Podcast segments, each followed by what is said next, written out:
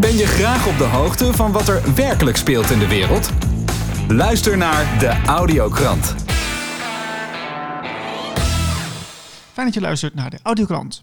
Deze week ga ik in gesprek met Rob Vellekoop van de Lange Mars, Fred Teunissen van Transitieweb.nl en Pieter Stuurman, schrijver van het weekblad Gezond Verstand. Rob, welkom in de show. Dag Niels. Leuk je weer te horen. Je bent druk bezig met het schrijven van artikelen voor de Lange Mars. En wij van de Audiokrant zijn heel benieuwd wat jouw nieuws van deze week is. Ja. Nou, het nieuws wat er echt uitknalt voor mijzelf, dat is dat het nieuwe blad, Gezond Verstand, zo ontzettend aangepakt wordt. Eerst heb je 2 Kamerleden die zich kritisch uitlaten over het blad. Nou, dat is op zich helemaal niet verkeerd. Mm-hmm, ja. Maar dat ze vervolgens aansturen op het uit de schappen nemen en het niet in distributie laten brengen van dit blad. Ja, dat is vanuit de overheid gezien, dat is natuurlijk je reinste censuur. En dat is een beperking van de vrijheid van meningsuiting. Dit gaat over een Kamerlid van GroenLinks en een Kamerlid van D66. En die gaan er nog prat op ook. Die vinden dit heel normaal. Het nieuwe normaal. Mm-hmm. Ik vind dat afschuwelijk. Nou, vervolgens kreeg hoofdredacteur of eindredacteur Karel van Wolferen een steen door zijn ruit. Maar dat is niet zo vreemd.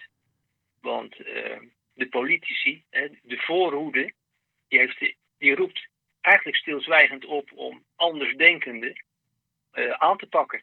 Want die zijn een bedreiging van onze gezondheid. Nou, dat is echt een afschuwelijke ontwikkeling.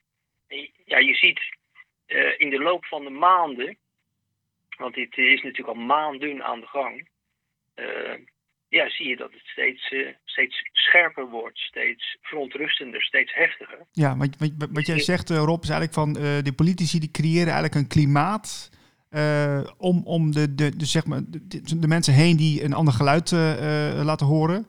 Een klimaat wat ervoor zorgt dat er dit soort gebeurtenissen plaatsvinden. Ja, nou je hebt dus eerst het enorme media-offensief wat ervoor zorgt dat meer dan 80% van Nederland angstig wegkruipt in hun huizen. Hè? Want het virus, dat kan je te pakken krijgen. Dat gebeurt dus dag in dag uit. Nou, daarnaast, daarbovenop, doen de politici nog wat extra inzet. Mm-hmm. En ja, als we dan gaan praten over desinformatie en gaan suggereren dat die informatie eigenlijk niet goed is voor de gemiddelde Nederlander, ja, dan is het lijntje rond. Dan denk ik bij mezelf, en wanneer worden die andersdenkenden, die dissidenten, wanneer gaan jullie die op? Dus ik vind het een afschuwelijke ontwikkeling. Ja, want waar ik wel benieuwd naar ben is van, ze zeggen dus de informatie die in het blad staat, dat is nepnieuws, dat klopt niet. Dat is niet goed voor de Nederlanders. Maar wat is dan die informatie precies dan? Zijn het zulke afschrijnlijke dingen die erin staan? Nou, ik zal even voorlezen wat de reactie van Lisa Westerveld, Kamerlid voor GroenLinks, hierop geschreven heeft over het blad.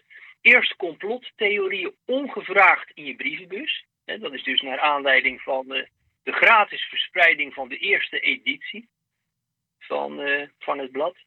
En nu, schrijft ze, ook te koop bij sommige boekwinkels. Dan denk je, ja, je spoort niet, maar goed. En vervolgens het verspreiden van desinformatie, verpakt onder de noemer gezond verstand, heeft niets met journalistiek te maken. Dan denk ik, joh, muts, dan bepaal jij toch niet wat journalistiek is? Sterker nog, jouw mening over journalistiek interesseert me geen bal. En ik ben juist geïnteresseerd om dit blad te kopen. Kom maar op ermee. En ik hoop dat ontzettend veel mensen ook zo gaan reageren. Zo van, waar bemoei jij je mee, Kamerlid? Het is prachtig dat je dat zegt, hè? Want die vrijheid van meningsuiting dacht ik toch wel te hebben. Ja. Hebben we allemaal. Maar voor de rest bepaal ik zelf wat ik koop en wat ik denk en wat ik vind. En daar heb ik jou niet voor nodig. En Verhoeven van de D66, nou die doet er nog een schepje bovenop. Want die, die, Die gaat het over een andere boeg gooien. Die zegt namelijk, na Amerikaanse techreuzen gaan nu ook Nederlandse boekhandels, Bruna en Akko, desinformatie verspreiden. Met hetzelfde slappe argument, we gaan niet over de inhoud. Dus die spreekt eigenlijk de multinationals en die spreekt de bedrijven, de detailhandel rechtstreeks aan. Zo van, jongens, dat gaan jullie toch niet doen? Met andere woorden, als jullie dat wel doen, dan horen jullie bij het verkeerde kamp. En als jullie bij het verkeerde kamp horen, ja, dan zijn de gevolgen wel voor jullie. Ja, dit is een aanname wat je nou doet, hè? Want ik snap de verontwaardiging over die aantijgingen van nepnieuws. Daar ben ik zelf ook niet voor. Dat is, mensen moeten uitgeven wat ze willen uitgeven. Laten we dat duidelijk hebben. Maar dat de Bruna en de andere uitgevers daar later hinder van zullen hebben, dat weten we natuurlijk nog niet, hè? Nee, maar we weten wel zo langzamerhand wat desinformatie betekent. En we weten ook zo langzamerhand dat Ollongren bijvoorbeeld een enorm onderzoek vorig jaar gestart is om aan te tonen dat er allerlei media in Nederland zijn die desinformatie verspreiden. Misschien wel ingegeven door Rusland en door een trollenfabriek waar de Telegraaf altijd zo graag over schrijft. Een trollenfabriek in, wat zal het zijn? Stalingrad, Leningrad geloof ik. Of nee, Sint-Petersburg. Okay. Dus dat ligt wel in dezelfde lijn. Op het moment dat een politicus het woord desinformatie in de mond neemt, ja, daar moet je toch minstens een vies gevoel van krijgen. Dat klopt niet. Mm-hmm. Maar gelukkig zegt Verhoeven, jongens, en dat is heel leuk dat hij dat eraan toevoegt. Hij schrijft, oh ja, voor iedereen die denkt dat dit komt door de uitzending van Zondag met Lubach, heeft het mis. Okay. Met andere woorden, mensen, Lubach hoort wel bij ons. Ja, Lubach verkondigt wel het goede verhaal. Dat is geen desinformatie. Ja. Schrijft hij verder, het was een goed item naar politici van verschillende partijen. Ze zijn hier altijd langer mee bezig. Het zoeken naar zorgvuldige oplossingen gaat alleen niet zo snel. Hè? Dus deze man, Verhoeven, en die vrouw, Westerveld, die zijn gewoon de samenleving aan het scheiden. Die zijn aan het knippen. Je hebt de verkeerde kant en je hebt de goede kant. En wij als politici geven aan wat de goede kant is. Ja. Ja, maar Rob, ik weet één dingetje, want jij bent ook al lange tijd bezig met alternatieve media in Nederland en jij kent het wereldje best goed. Wat is dan voor jou desinformatie? Want jij zit een beetje aan de andere kant van het spectrum. Wat is de definitie voor jou van desinformatie? Nou, om je de waarheid te zeggen, dat is niet mijn definitie. En desinformatie, dat is gewoon een politiek woord. Dat betekent dus dat je mensen niet informeert, maar dat je het tegenovergestelde doet van informeren. Nou, vind ik heel knap. Ik zou dus willen weten hoe je dat eigenlijk moet doen. Dus het is mijn woord niet, het is mijn definitie niet en ik gebruik het zelf niet. Ik kan me voorstellen dat je vindt dat bepaalde nieuwsuitingen jou niet bevallen of die zijn niet in lijn met wat jouw partij of wat jouw politieke voorkeur is. Mm-hmm. Dat kan, hè? Maar dat is voor mij ook informatie. Ja. En wat Rutte uitbraakt in al zijn persconferenties, dat is informatie. Dat is ook voor mij geen desinformatie. Alleen ik kan er een bepaalde mening over hebben. En ik ben het er vaak niet mee eens. Maar is dat dan desinformatie? Nou, lijkt me niet. Het is informatie waar ik het niet mee eens ben. Ja. Zeg dat dan gewoon. Wees zo flink als Kamerlid dat je zegt, nou, de informatie die dergelijke media verspreiden, daar ben ik het niet mee eens. Mm-hmm. Nou, dan spreek je gewoon de waarheid en daar gaat het om. Je bent het er niet mee eens. Nou, klaar. Ja. Want we zijn in Nederland gewend tegenovergestelde mening te hebben. Dat is heel gezond. Daar is helemaal niets mis mee. En daar gaan we gewoon vrolijk mee door. En dat laten we ons niet afpakken door twee sukkels die toevallig in de Kamer gekomen zijn voor GroenLinks en voor D66. Oké, ja, helder. Ik was even benieuwd hoe je daarnaar keek. Ik begreep ook al van sommige mensen op Twitter die aangaven dat ze ook het blad Gezond Verstand wilden kopen. En dat ze dat bij een winkel moesten doen achter de balie. Want het was in de winkel niet te verkrijgen omdat er iemand van die winkel daarop tegen was. Dus moesten achter de balie lag het blad wel. Dan moest je daarom vragen, zeg maar. Ja, precies. Dat heb ik ook gelezen. En, dat is natuurlijk schandalig. Ja, daar ben je wel flink bezig om mensen te beïnvloeden die dat verkopen natuurlijk. Ja. Ja, nou ja, sterker nog, inderdaad. Kijk, destijds, een aantal maanden geleden, zijn dus een aantal groeperingen in Nederland begonnen om zich te verzetten tegen de anderhalve meter maatschappij. En die hebben zichzelf vrijheidsstrijders genoemd. Nou, als je dus ziet wat er nu dus gebeurt, naar aanleiding van de uitgave van dit blad, dan kan je dus rustig zeggen dat er langzaam maar zeker een soort verzetsbeweging nodig is om een alternatief geluid te kunnen laten horen. Je moet je blijkbaar verzetten, je moet met elkaar dit gaan doen. Mm-hmm. Anders is er maar één woord en is er maar één waarheid en dat is de waarheid van de overheid. Het is toch werkelijk niet te geloven dat het daarvoor nodig is. Dus het gevoel wat destijds die demonstranten hadden tegen de anderhalve meter, dat ze dus bezig zijn met een vrijheidsstrijd, dat begint langzaam maar zeker, als je dat volgt, hoe dat zich ontwikkelt, dat is een ware vrijheidsstrijd. Want die vrijheid die staat op de tocht. Onze vrijheid van meningsuiting, vrijheid van demonstratie, vrijheid van het kunnen beschikken over onze eigen gezondheid en beslissen of wij wel of geen vaccin of wel of geen geneesmiddel nemen. Dat zat allemaal op de tocht. Oké. Ja, het zou best kunnen. Ik weet niet of dat er zover stadium is. Dat kun jij misschien beter inschatten, maar... Nou, ik schrijf hier regelmatig over. En met name deel ik dan wel eens wat met het intellect van LinkedIn. Mm-hmm. En ja, die zijn het merendeel van die mensen is het niet met me eens. Ik heb bijvoorbeeld een artikel geschreven over het feit dat sinds de Eerste Kamer de spoedwet geaccepteerd heeft, of beter gezegd, daarvoor gestemd heeft, dat eigenlijk de eerste stap naar de dictatuur is. Nou, die mensen die zijn gillend over me heen gevallen. Die hebben me meteen allerlei verwensingen gestuurd en gehoopt dat ik meteen emigreer naar Zweden. Hè? Dat zijn de mensen van LinkedIn die daarachter zitten dus. Ja. Nee, dat zijn gewoon de lezers. De lezers, oké. Ja. Er zijn heel veel lezers van LinkedIn. Die moeten... Alleen de gedachte al, daar hebben ze het ontzettend moeilijk mee. Ze gaan nooit inhoudelijk in op het artikel. Dus ze zullen niet zeggen, nou ik ben het daar niet mee eens, omdat enzovoort. Nee, ze spelen het op de man, in dit geval op mij. Ja. Niet erg. En dus ze vallen me persoonlijk aan. Ze zeggen ofwel dat ik dom ben, onintelligent, dat ik het niveau van een kleuter heb, dat ik maar moet emigreren, dat op de markt er maar een schandpaal voor me opgericht moet worden. Zo. Er wordt dus heel emotioneel gereageerd. Ja. Het gezond verstand, vandaar waarschijnlijk ook het blad, maar het gezond verstand is echt afwezig. Ja. Volledig afwezig. Heel vervelend dat het gebeurt, Rob.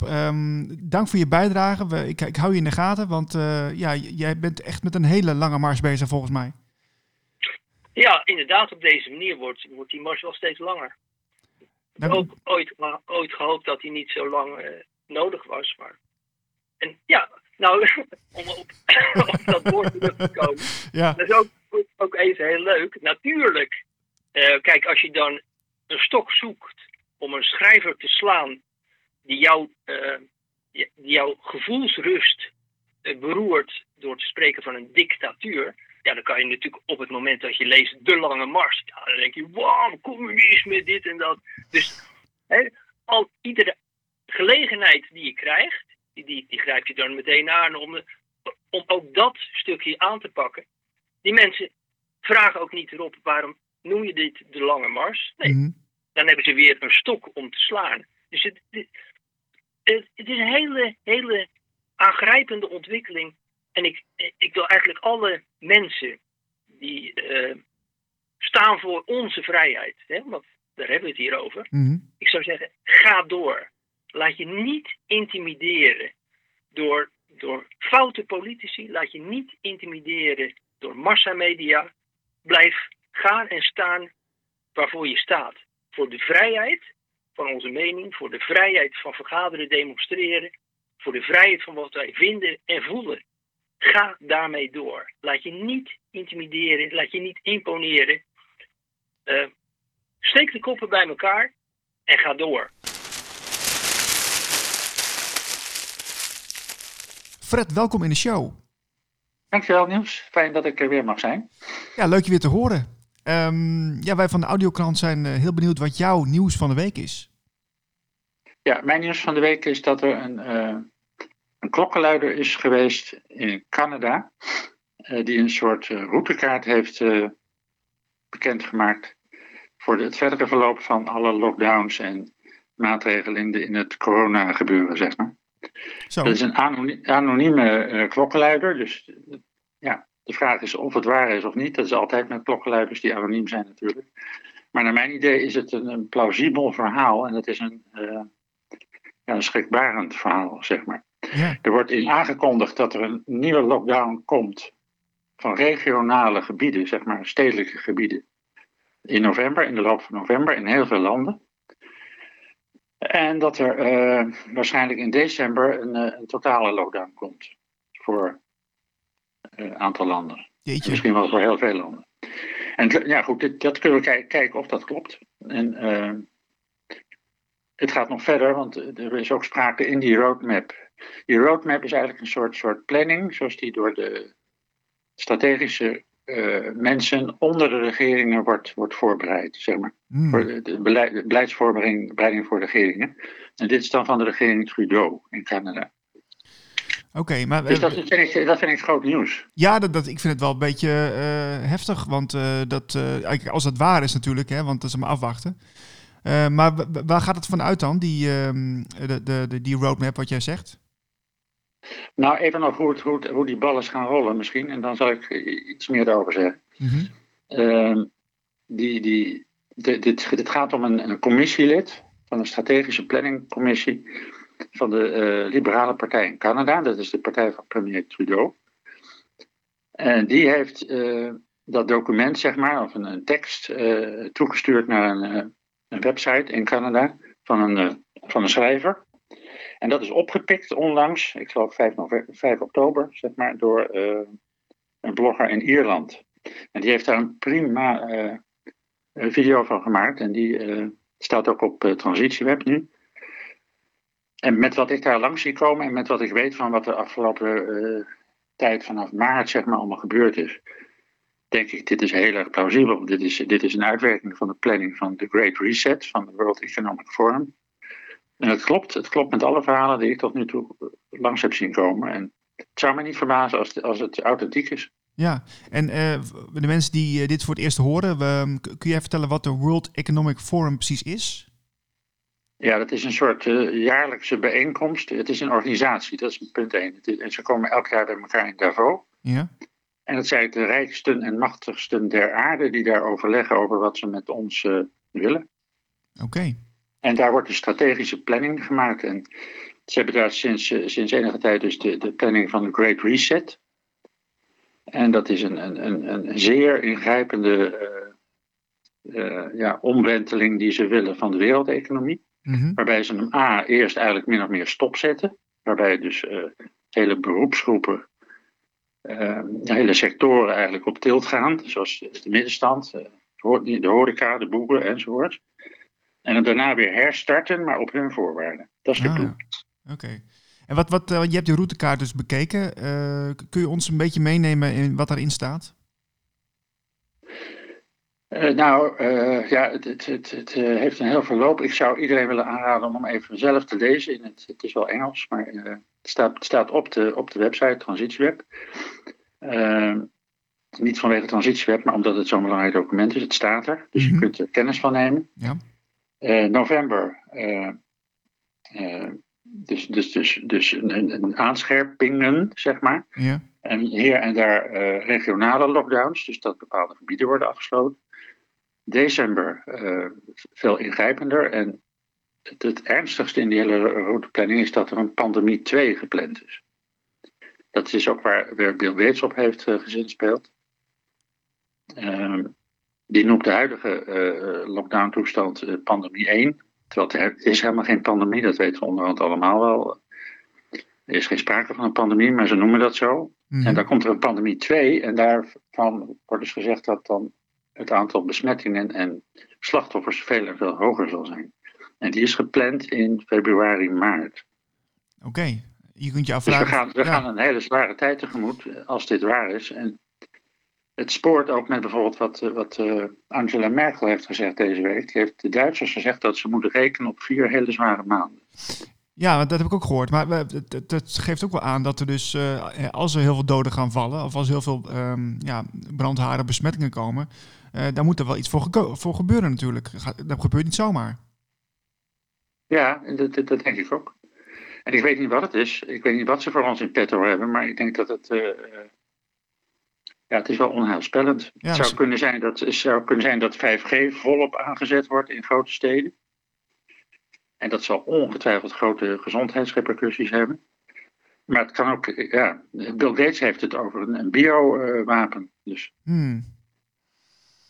Oké. Ja, of een nieuw virus natuurlijk. Zou nog kunnen. Ja, nou ja, daar is ook sprake van. Ze hebben het over... In die planning dan, die routekaart... Roadmap, hebben ze het over COVID-19 en COVID-21. COVID-21 is dus dan een variant of zo voor het nieuwe jaar. Ja. Maar ja, er is dus een ogenschijnlijke agenda. Wordt door de World Economic Forum wordt uitgerold. En die heeft dus in vorige stadia is dat dus wel gegaan zoals ze dat wilden hebben. En nu is er dus weer een document gelekt waarin staat wat er gaat komen. Ja, klopt. Ja. En mijn inschatting is dat het plausibel is. Het kan best dat het hier over een maand later of is of zo. Dat zou kunnen. Mm-hmm. En ik denk dat het nu heel erg nodig is, want voordat we te veel in het onheil gaan zitten... dit is goed om naar te kijken, omdat je dan kunt overwegen van wat kun je nou doen. Ja. En ik heb... vandaag gaat er een nieuwsbrief uit van Transitieweb en daarin staan eigenlijk 3 dingen centraal. De berichtregel is uit het systeem stappen, want hier moet je niet in mee willen gaan. En dat houdt eigenlijk 3 dingen in. Zorgen dat je in een zo stralingsluwe mogelijke omgeving zit. Want die 5G is echt een factor in het hele corona gebeuren. Dus breng jezelf in een situatie waarin je zo min mogelijk straling... opvangt, zeg maar.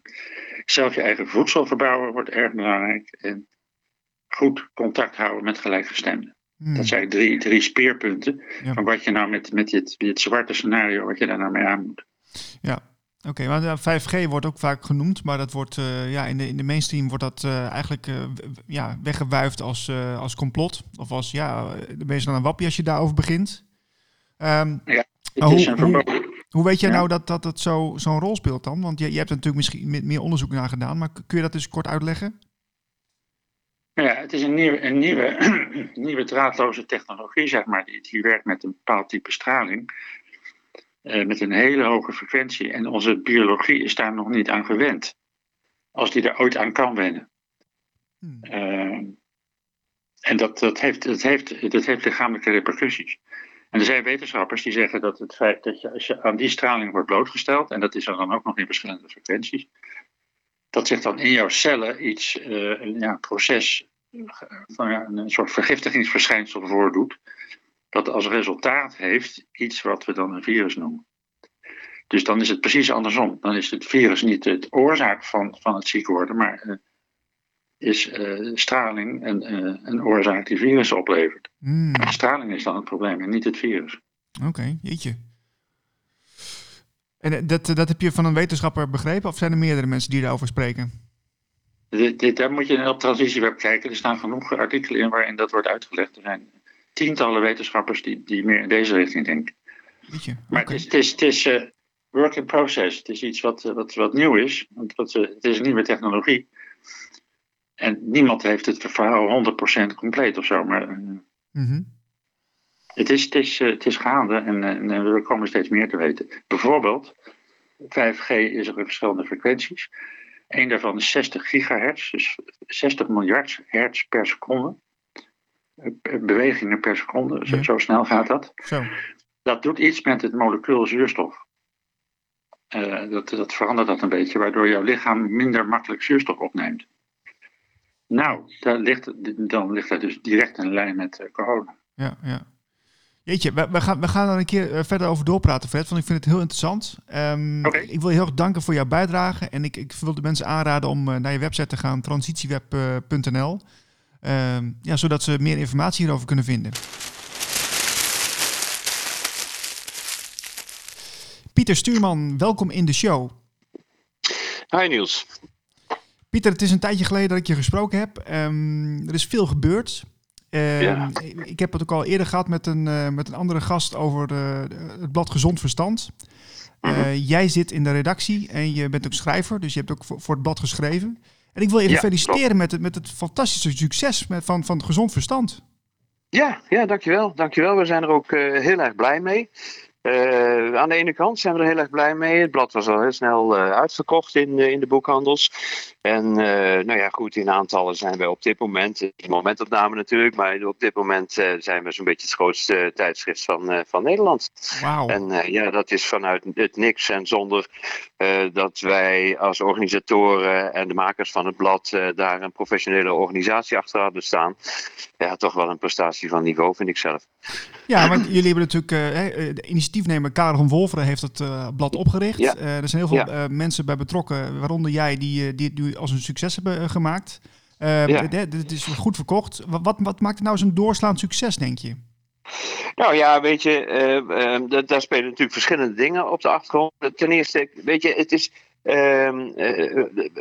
kennelijk vertegenwoordigen wij inmiddels een behoorlijke stroming onder het publiek. En we niet alleen onder het publiek overigens, maar ook in de wetenschap. Hè. We worden natuurlijk voortdurend aangevallen als waren we een zogenaamd complottijdschrift of een tijdschrift vol complotten. Weet je, die kwalificatie is simpelweg niet meer in de lucht te houden. Hè. Ik bedoel, in de eerste twee nummers komen 3 professoren, 1 professor-dokter, 4 doktoren, medisch doktoren, waaronder moleculair geneticus aan het woord. En weet je, dit kun je niet meer kwalificeren als idiote complotdenkers. En dat geldt overigens niet alleen voor wat er in het blad staat, maar steeds meer vooraanstaande wetenschappers komen nu naar buiten met hun zorgen over het beleid, over de dingen die er nou gebeuren. Hè? Ik bedoel, alleen in Nederland al.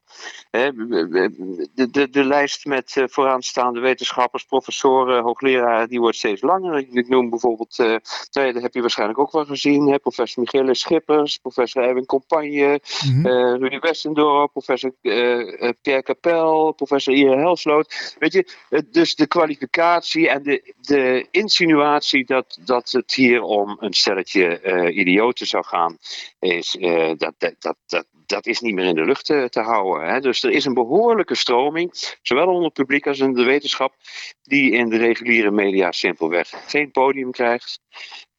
Wordt het gewoon geweigerd. De kanalen worden daar afgesloten. En ja, weet je, de vrije pers, Niels, is van onmisbaar belang in een vrije samenleving. En als de reguliere pers dat niet op zich neemt, ja, dan zullen er anderen zijn die dat gaan doen. En wij hebben die taak op ons genomen. Ja, ik vind het heel mooi dat jullie zo succesvol zijn. Ik volg het met veel belangstelling. Ik heb het nog niet gelezen, dus ik kan er niet veel over zeggen. Maar wat ik wel heel belangrijk vind, is dat mensen beter moeten doorhebben van wat er nu eigenlijk gebeurt. Hè? Kun je daar iets over zeggen? Want ik weet natuurlijk wel het een en ander, maar ik zie dus gewoon dat heel veel mensen dus de informatie die tot zich krijgen van één kant, van het is een complotblad, er staan allemaal feiten in die niet kloppen. Die krijgen alleen maar dat te horen. En als ik dan zo'n blad koop bij de Bruna, dan word ik erop aangekeken. Ja, nou ja, dat is dus het probleem. Kijk, dus mensen krijgen er een beeld van zonder dat ze het gelezen hebben. En dat is een volkomen vertekend beeld. Het is gewoon onwaar wat daar beweerd wordt. Er worden geen complotten besproken in het blad. Er wordt wel kritisch geweest. We zijn wel kritisch in het blad op het overheidsbeleid. En dat is een taak die de vrije pers altijd op zich moet nemen. Nogmaals, een vrije pers heeft altijd de taak om de macht te controleren door er kritisch op te zijn. Nou, dat is een taak die die op dit moment door de reguliere pers en media simpelweg wordt verzaakt. Dus dat doen wij dan. Maar wat van belang is, is dat mensen de mogelijkheid krijgen om afwegingen te maken. En dat kan niet als een belangrijke stroming in de samenleving simpelweg geboycott wordt of buitenspel gezet wordt. Juist in een tijd waarin de gebeurtenissen, zoals nu, juist in een tijd waarin de gebeurtenissen zo'n enorme impact hebben op de hele samenleving, is het van ongelooflijk belang dat zaken van alle perspectieven bekeken kunnen blijven worden. En nou krijg je naar aanleiding van de lancering van ons tijdschrift Kamerdebatten over of er al dan niet censuur moet worden toegepast. Mm-hmm, en dat is precies het tegenovergestelde van wat we nu nodig hebben. En weet je, als er van bovenaf wordt bepaald wat mensen al dan niet mogen lezen, dan komen we echt in heel gevaarlijk vaarwater terecht. En wat me opvalt is, kijk, er zijn gewoon verschillende visies op deze situatie. De visie die het beleid ondersteunt, krijgt meer dan genoeg ruimte. Degenen die daar kritisch op zijn, worden simpelweg geboycott. En het bijzondere is ook dat de groep kritische mensen niet voorstelt om de reguliere media te verbieden. Mm-hmm. Of buitenspel te zetten, maar andersom wel. Ja. En dit is gewoon een vorm van offensief, van agressie. En het is een riskante zaak. Ja, maar als we het hebben over desinformatie, hè, dus ik heb het niet per se over Gezond Verstand of het NRC of wat voor blad dan ook, maar als we het hebben over desinformatie, daar ben je toch ook niet voor? Ja, maar het probleem is wie bepaalt wat informatie is en wat desinformatie is. Als slechts één stroming in de samenleving, en ik heb het dan dus over degenen die het beleid voorstaan, bepalen wat waar en wat niet waar is, wat informatie en desinformatie is, dan begeven we op ons heel gevaarlijk terrein. En bovendien is het ook minachting voor het publiek. De bedoeling van de vrije pers is dat het publiek informatie tot zich kan nemen en zelf kan bepalen wat juist is en wat onjuist is.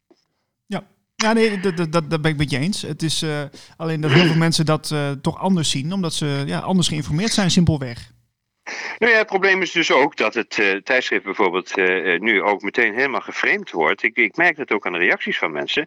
Er wordt vanuit de reguliere media en vanuit de politiek, want er zijn zelfs politici die roepen dat het verboden moet worden. Ik bedoel, veel gekker moet het natuurlijk niet worden. Maar dat er van bovenaf gezegd wordt, dit is een complotblad met misleidende informatie. Het probleem is dat mensen dan de informatie in het blad niet meer tot zich nemen, want ze laten het links liggen. Dus ze kunnen nooit weten wat er werkelijk in staat. Er wordt een oordeel van ze verlangd, terwijl ze niet weten waarover ze oordelen. En wat mij opvalt is dat de mensen die het daadwerkelijk lezen tot een heel andere inzicht komen. Ja, maar dat is dus ook wat ik net in het begin een beetje wilde aankaarten van het is een succes. Dus, En die mensen die het gelezen hebben, die geven dat dus aan. Er wordt goed verkocht, dat is gewoon een feit. Dus er is behoefte aan dit geluid. En dat is dus ook een gat in de markt. Maar het is ook gewoon heel belangrijk dat mensen die dat ook opzoeken, die informatie, en die dat ook graag willen lezen, die hebben daar nu een keuze in. Precies, het gaat over keuzevrijheid, het gaat überhaupt over vrijheid, censuur, waar nu toe wordt opgeroepen, maar op dit moment natuurlijk toch nog niet openlijk kan worden ingevoerd. Dus het wordt nou toch maar, onder wat gemopper worden toegestaan. Censuur is onlosmakelijk verbonden met dictatuur. Als een regering of een overheid oplegt wat je wel of niet aan informatie tot je mag nemen, en dat je dus niet meer de gelegenheid krijgt om zelf te beoordelen, dan begeven we ons op echt heel erg gevaarlijk terrein. Maar overigens de reguliere media, ik snap dat wel. Kijk, de reguliere media hebben deze taak verzaakt.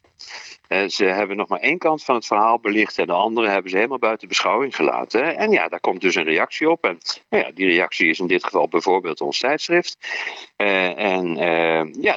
Die media voelen zich nou wel een beetje aangevallen. Ik weet niet of je toevallig de column heb gelezen in NRC van columnist Maxime Februari, heet hij. Nee, niet gelezen.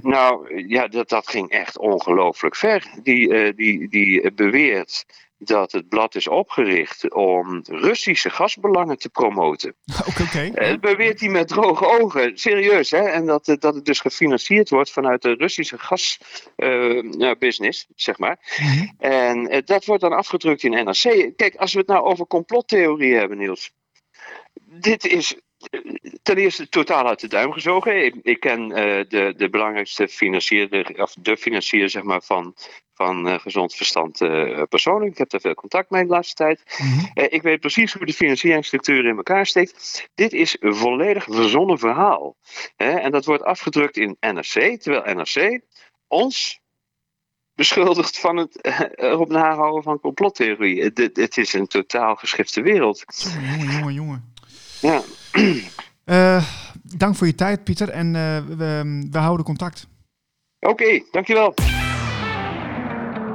Tot zover deze Audiokrant. Wil je meer informatie? Ga naar blikopdemaatschappij.nl.